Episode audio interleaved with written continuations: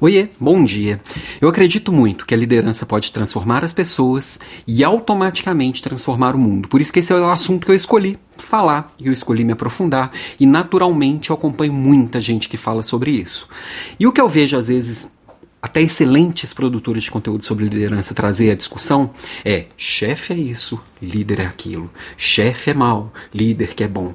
E eu acho isso uma besteira gigante gigantesca. Porque a gente gasta tanta energia com a palavra que a gente esquece muitas vezes do que está por trás disso. E no Brasil, que a gente. Eu acredito que às vezes a gente gasta muito mais energia com as narrativas do que com as soluções isso toma uma proporção gigante. A gente acaba banalizando um monte de palavras, ou a gente acaba é, taxando um monte de palavras como proibidas e a gente às vezes se perde na clareza. Toda vez que eu condeno uma palavra a não ser usada porque ela não é legal ou porque pega mal falar aquela palavra, eu estou deixando meu discurso menos claro, eu estou sendo menos transparente e perdendo na minha comunicação.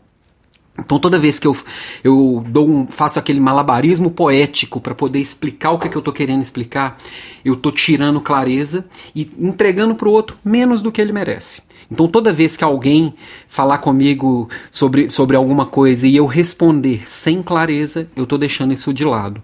Então, por exemplo, se você não usa aí no seu dia a dia um monte de palavras proibidas ou um monte de palavras que podiam e agora pode, depois passa a não poder de novo e fica escolhendo demais o discurso, dá uma pensada. Será que é assim mesmo? Será que eu tenho que gastar tanta energia escolhendo bem as minhas palavras, medindo as minhas palavras? E o mundo hoje ele está muito distorcido, acho que muito em função disso também. Será que é a palavra que vai colocar a minha intenção? Será que é a palavra que vai definir quem eu sou? Será que é a palavra que vai dar, vai me colocar dentro de uma caixa ou de outra?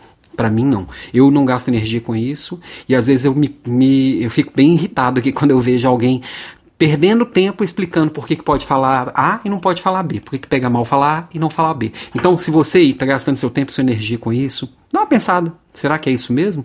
Será que vale a pena? Beijos para vocês e até amanhã.